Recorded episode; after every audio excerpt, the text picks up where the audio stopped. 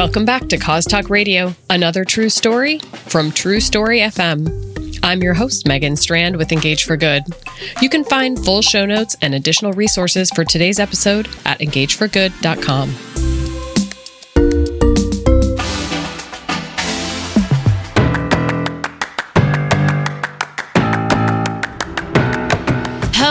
everyone, and welcome back to the final episode of Cause Talk Radio for 2020, the year of our Lord. We are not sad to see you go 2020. I am very excited, however, to be joined for this final episode by the fabulous Allie Murphy. Hi, Allie. Hello. You know, I've also heard you call uh, 2020 the dumpster fire year, so we might as well throw that in both. there. The dumpster fire year, the year of our Lord 2020. Latia Curry said that one time, and I just I that just stuck with me, and I literally cannot stop laughing every time I think of her saying it. So, thank you for Latia for that moment of levity. Well, are you excited for the end of the new year? I am. No, that's not the right. No, that, I didn't even said it wrong. I, am so focused on the new year that I said the end, end of, of, the new year. Well, I figured you the meant the end, end of the of holiday. The year. Are you excited for the end of 2020? Yes. Yes, I'm excited. Are you excited for, the, for the new year? God, my words aren't working either. Yes. Normally, it would be celebrations with lots of people, but we all know this I know. What year's you, looking a little. What different. are you doing? I don't know. I mean, I'll hang out with my husband. We might have a backyard socially distanced fire pit something, but I have a sparkly shirt oh, and I will be oh. wearing that. That is the only thing that solidified. Sounds lovely. So we have this tradition actually with the producer of this show, oh. uh, who are good friends of ours. Um, we typically have this. It's it's a very long standing tradition, like probably pretty close to twenty years, that we go to the seafood place every year for New Year's. Hmm. Well, we cannot do that and like spend way too much money on ridiculous piles of crab. But, but yum. We can't do that this year. I know it's amazing. We can't do that this year for obvious reasons, but we just found out that we are going to be doing a sushi making class with them over Zoom oh, on yes. the 31st. How fun is that? I've always wanted to learn how to make sushi. It's a so blast. We do it at least probably seven to 12 times a year. Oh, okay. Well, I we're gonna have to compare sushi making notes because I'm very, very excited. So, okay. Anyway, lots to be excited for for the new year, and I am excited about our guest today. Who's fantastic. You who is fantastic. Her name is Debbie Thomas. She's the global head of communications research and insight at salesforce.org. And she has, I think she's going to have some really interesting predictions for us for 2021. So I'm excited to chat with her. So, shall we bring her on and do that? Absolutely. Let's get started.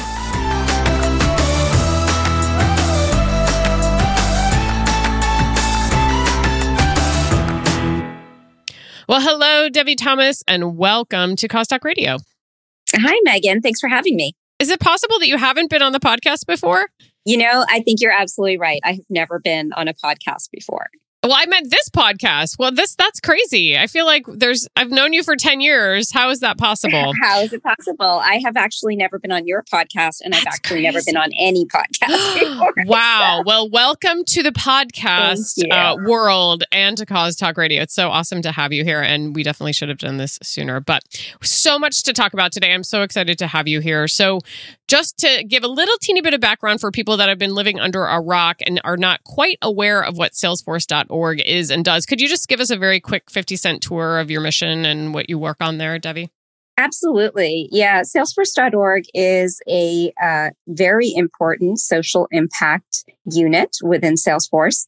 And what we focus on is helping nonprofits, educational institutions, and philanthropic organizations have access to the same technology that Fortune 500 businesses do.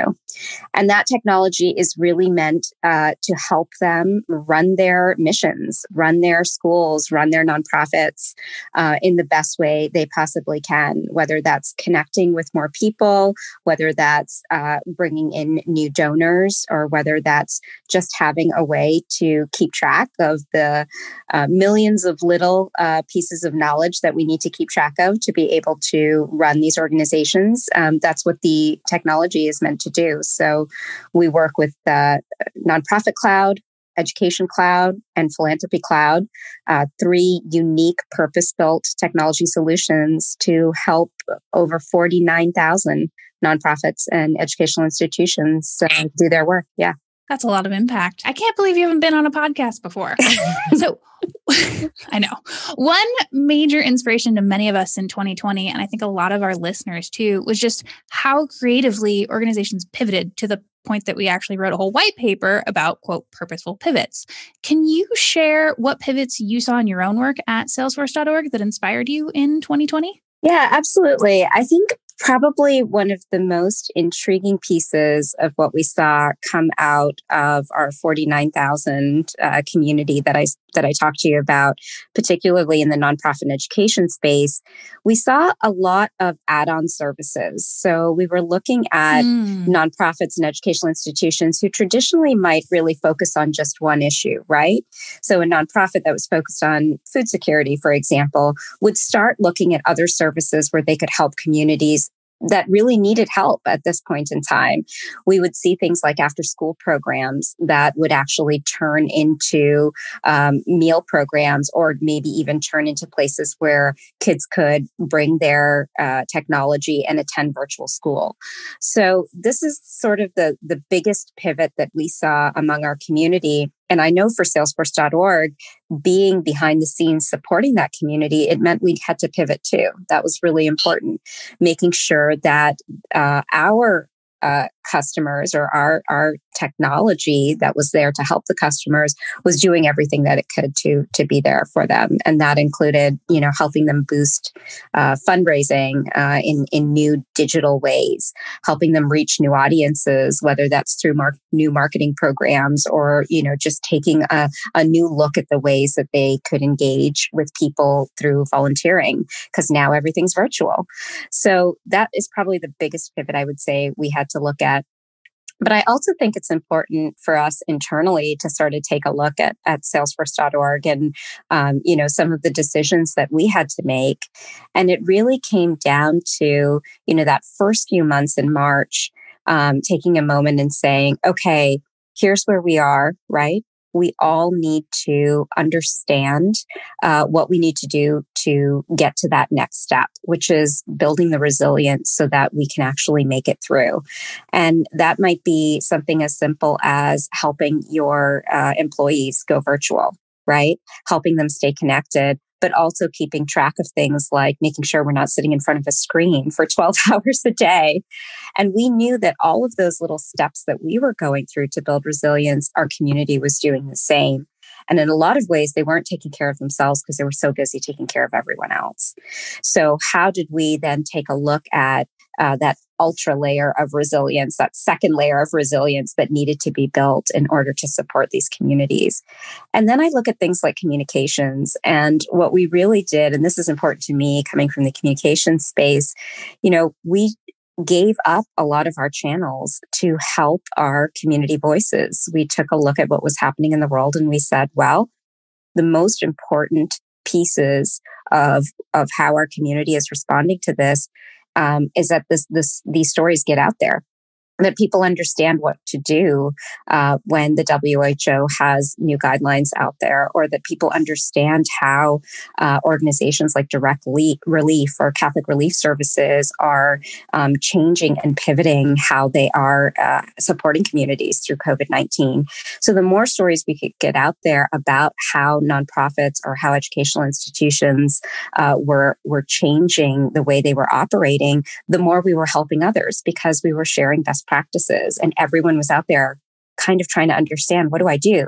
Because guess what? This is my first pandemic. It's probably yours too. And it certainly is for those 49,000 uh, members of our community.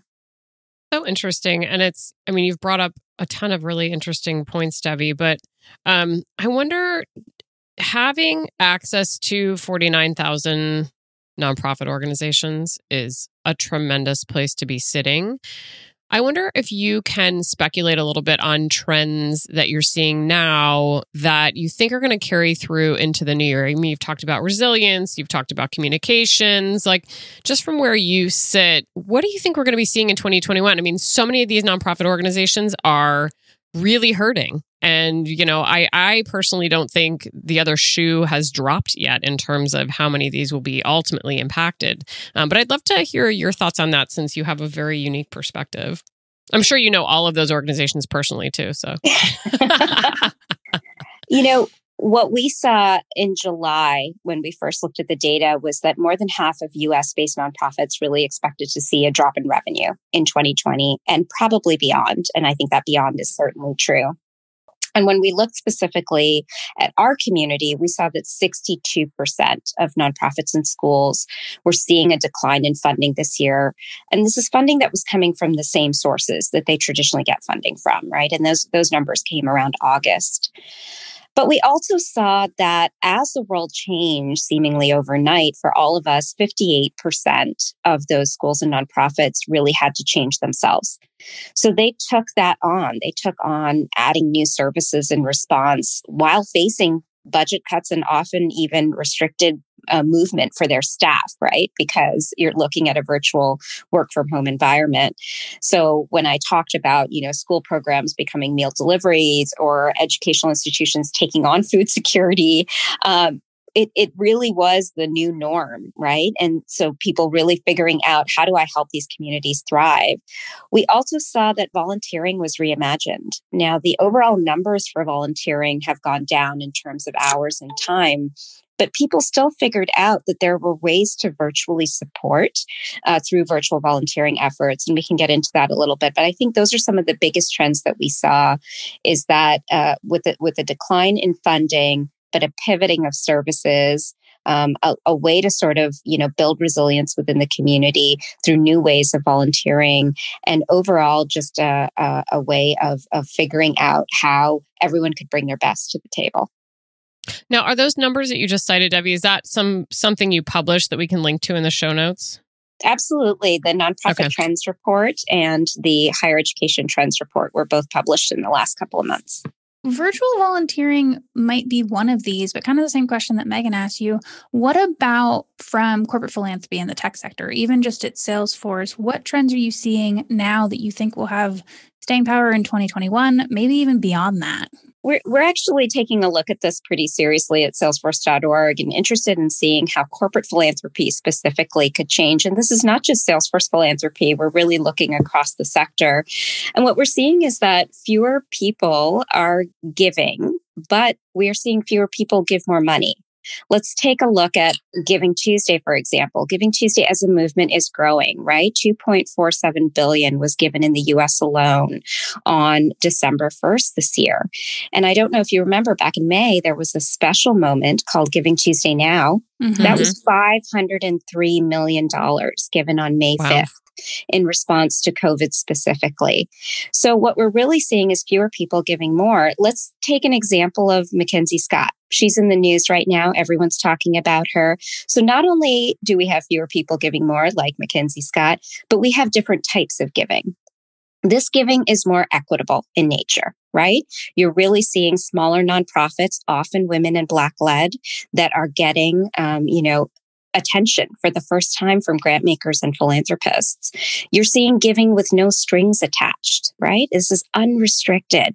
You know, this is at a time when our communities are really just trying to keep their lights on, their doors open. So unrestricted giving is on the rise, and that's a really good thing. The other thing you're seeing with corporate philanthropy is just a different way of measuring social outcomes, right? I think people are being far more strategic about the way they're looking at their relationship with the community communities that they serve.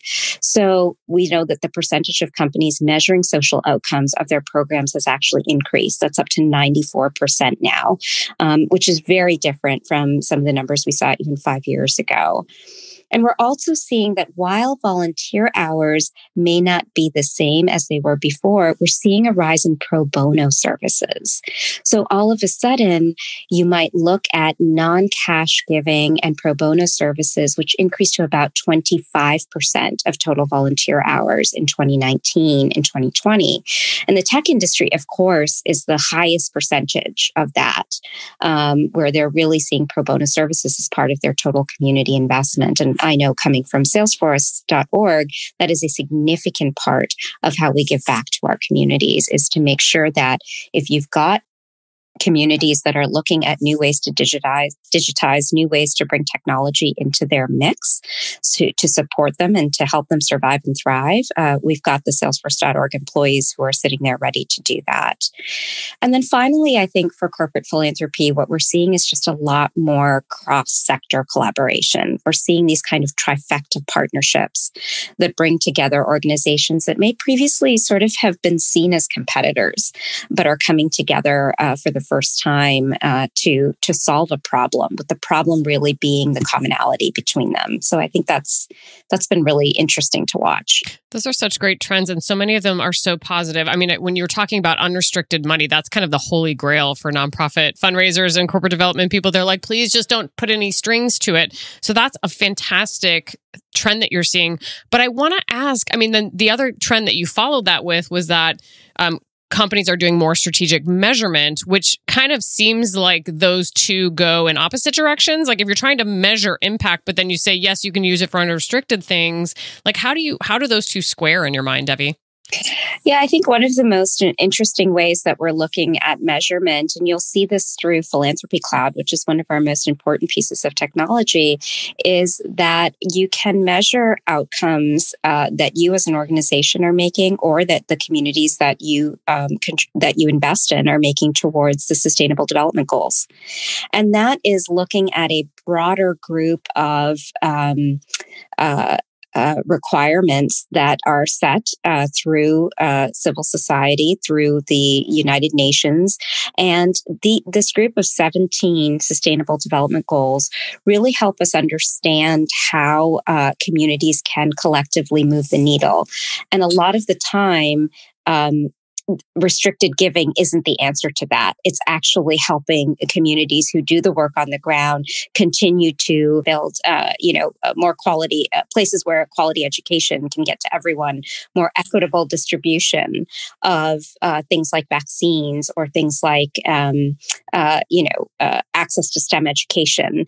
So a lot of the missions that are driving these nonprofits are getting a boost through unrestricted funding, and that unrestricted funding in turn can really really help drive some of these collective goals we're all looking at at the, at the world at large. So I think the measurement piece, as long as those outcomes are really focused um, not on outputs like how much we gave, but much more on what much more on what the communities are achieving because of it. I think we're all better off. So, contrary to popular corporate belief, those things are not mutually exclusive. Having measurement as well as having, you know, that unrestricted. That's right. You heard it here first, people on Cause Talk Radio. Debbie Thomas says unrestricted funding is the way to go.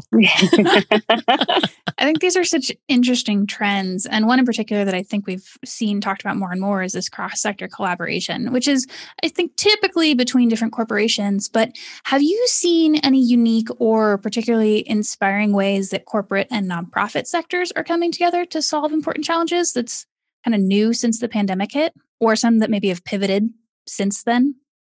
Yeah, I think probably the the best example of this is, um, you know, even looking across sectors at the nonprofit and the education space. Um, the Boys and Girls Clubs of America is an excellent example of, you know, an after school program model that is really looking at ways that they can help parents um, not miss out on virtual school for their children right?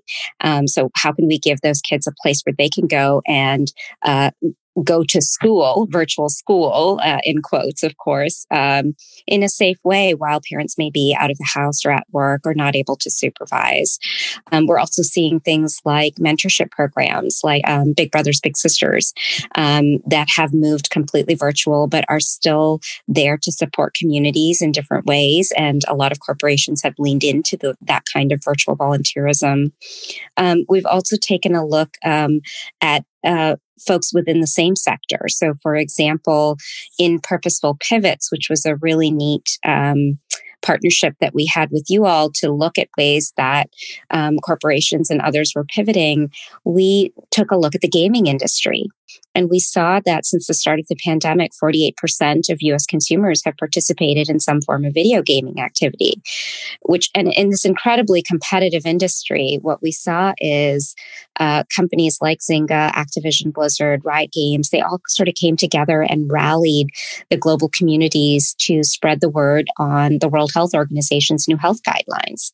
So they, they looked at each other, they looked at their consumer base, and they said, we've got to get this word out there and they launched something called play a part together which was an initiative that really um, you know looked at the global community of gamers and sort of gave them special in-game features to help them spread the word on social distancing and hand hygiene and um, how to fight covid-19 um, and things like that so this is a really good example of i think where you know uh, what we saw was uh, competitors really turning into collaborators. Um, and I think we're going to see that more and more as 2020 approaches.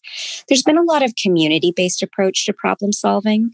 So it's really inspiring to see, um, you know, nonprofits and business come together for things like meal delivery, for example, um, or even for uh, taking taking a look at ways that they can um, help um, solve uh, issues around homelessness and issues around, um, you know, uh, uh, um, new uh, sort of economic um, uh, uh, restrictions that are being placed on on parents who may not be able to go to work because of things like COVID.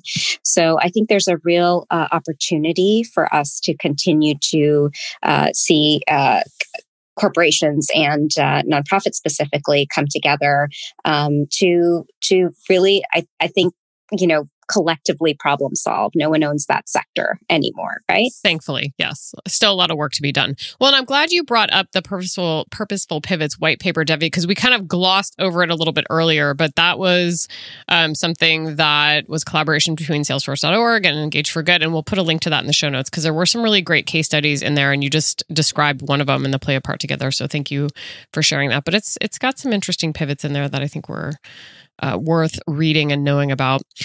I want to ask you a little bit. Obviously, your an expertise your expertise is in communication which uh, you know you've you've done this in a lot of different organizations but can you talk a little bit about debbie how you feel marketing communications have changed when it comes to telling social impact stories have there been things that are working particularly well i mean as a communicator you kind of look at the, the world through that lens i would imagine so anything you've seen there that you, you find interesting yeah, I, I, that's a great question. Thank you, first of all. So the word of the day for 2020 marketing communications is, it's a phrase of the day is uh, digital fatigue in every way, shape, or form. Amen. You're, you're spending 12 hours on the screen you do not want to be uh, you know on your phone or other screens for for uh, you know for fun or for for even for reading stories or for you know understanding the news and the trends that are out there. So what does this mean for a marketer and a communicator? It means more mobile more snackable content um, and really leaning into your digital properties in the best way possible. And what we realized is relevant and timely storytelling is the way to go and to do so with diverse voices. The minute that you can, I talked a little bit about sort of, you know, giving up our channels so that our community voices were on our channels and we're telling their stories and we're talking about what's important to them. The minute we were able to do that, the easier it was for our community to convene and learn best practices and, and just talk to one another. Um, probably the best uh, thing that we can do with with as communicators is to convene voices and to tell a collective story. The other thing that I think has really happened in, in a good way in 2020 and i know that there's a lot to look back at the year and, and look at the uncertainty and the struggles but uh, one of the most positive places for me has been how we've been able to humanize the data so we're really seeing that you know person in the story. We're not seeing the number. We're not uh, looking at the cause overall or the change in policy or the curriculum or the system, but we're looking at the human and we're seeing uh, unequivocally how this, how these changes are affecting a human being. So it's really brought out the humanity in storytelling. And uh, I hope that stays. That's here to stay. I love that. And I think as you were talking about digital fatigue, not to put you on the spot too much, but it brought me back to one of the things you said earlier about building resilience and helping your employees go virtual and stay connected when that whole transition happened. And you talked about helping people stay off their screens or not being on there for 12 hours a day, which I'm sure quite a few of our listeners are probably doing. Were there specific ways at Salesforce that you encourage people to take a step back and to do something other than stare at their screen all day? Well, Salesforce.org, uh, as part of Salesforce, you know, I'm incredibly lucky to work for this incredible company that is one of the best places for a parent to work. And I'm a mom of two kids. So this has been just a remarkable opportunity to spend a lot more time with my children, a lot less travel involved. Um, and the company is also incredibly supportive through mental health initiatives. Um, this is not a place that's shy to talk about um, our our mental well being. And um, Salesforce as a company has really helped us through uh, Be Well, which is a series that helps employees um, tap into um, different um, ways that we can help our- ourselves. It's a lot of tools um, and sort of a toolkit, if you will, for ways that we can practice, um, you know, meditation, staying off screens, be active in our in our um, personal lives um, and in our physical lives, um, and really finding ways that we can um, take walking meetings, for example, or nice. learn to, yeah, or learn to um, take a moment of gratitude and reflect on the things that we're truly grateful for, or just to be able to tell your team, today's not a great day. Let's cancel these meetings. Let's have no meeting Fridays, for example, um, and really take a moment to, uh, you know, work on the things that are important to us and just put everything in perspective. Um, so I'm really lucky to work at a place where there's a lot of open dialogue uh, about that and a lot of understanding and compassion um, that goes with that. Um, so I think uh, I think most workplaces that have taken on this approach with virtual employees are seeing uh, greater productivity and are seeing uh, a sense of loyalty develop among employees that uh, you know this is a company that truly cares about me as much as i care about everyone else um, that i work with those are fantastic suggestions, Debbie. Thank you for sharing that. And um, I think I'm going to implement No Meeting Friday. Allie, what do you think? I'm okay with that. I try to keep Wednesday as my no meeting day, but as Allie knows, it doesn't always work out the way that I want it to. But um, it's you know, it's the thought that counts, I guess. um, well, we are almost out of time, Debbie. So uh, can you pull out your crystal ball for us and maybe just quickly share a couple of social impact prediction predictions for 2021 since we have you here, um, and this has been so phenomenal to even have you on. I just I really appreciate you being here. But uh, pull out your crystal ball and give us some fortune telling here for 2021 and then we're going to come back to you in 12 months and hold you to all of these predictions. Well i think the first is that this is not the last we're going to see of disruptive philanthropists like mackenzie scott. So you heard it yes. here first and i'm incredibly excited for the work that she's doing me too. um, and that i think is really going to change philanthropy. And then I, I, really wanted to go back to that notion of sort of uh, multi sector, um, sort of strange bedfellow partnerships that we're going to see. Um, and it's going to be incredibly creative uh, when, when 2021 hits and these, um, you know, partnerships across all sectors, um, across swim lanes come together and everyone's going to bring their strengths to the table. It's a bit of a block party or potluck approach to change making.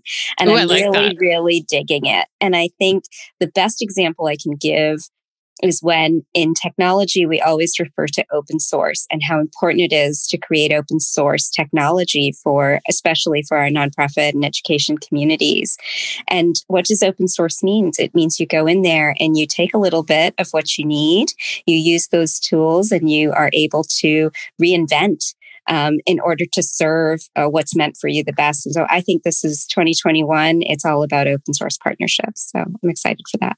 This has been such a fabulous conversation. Thank you for taking the time.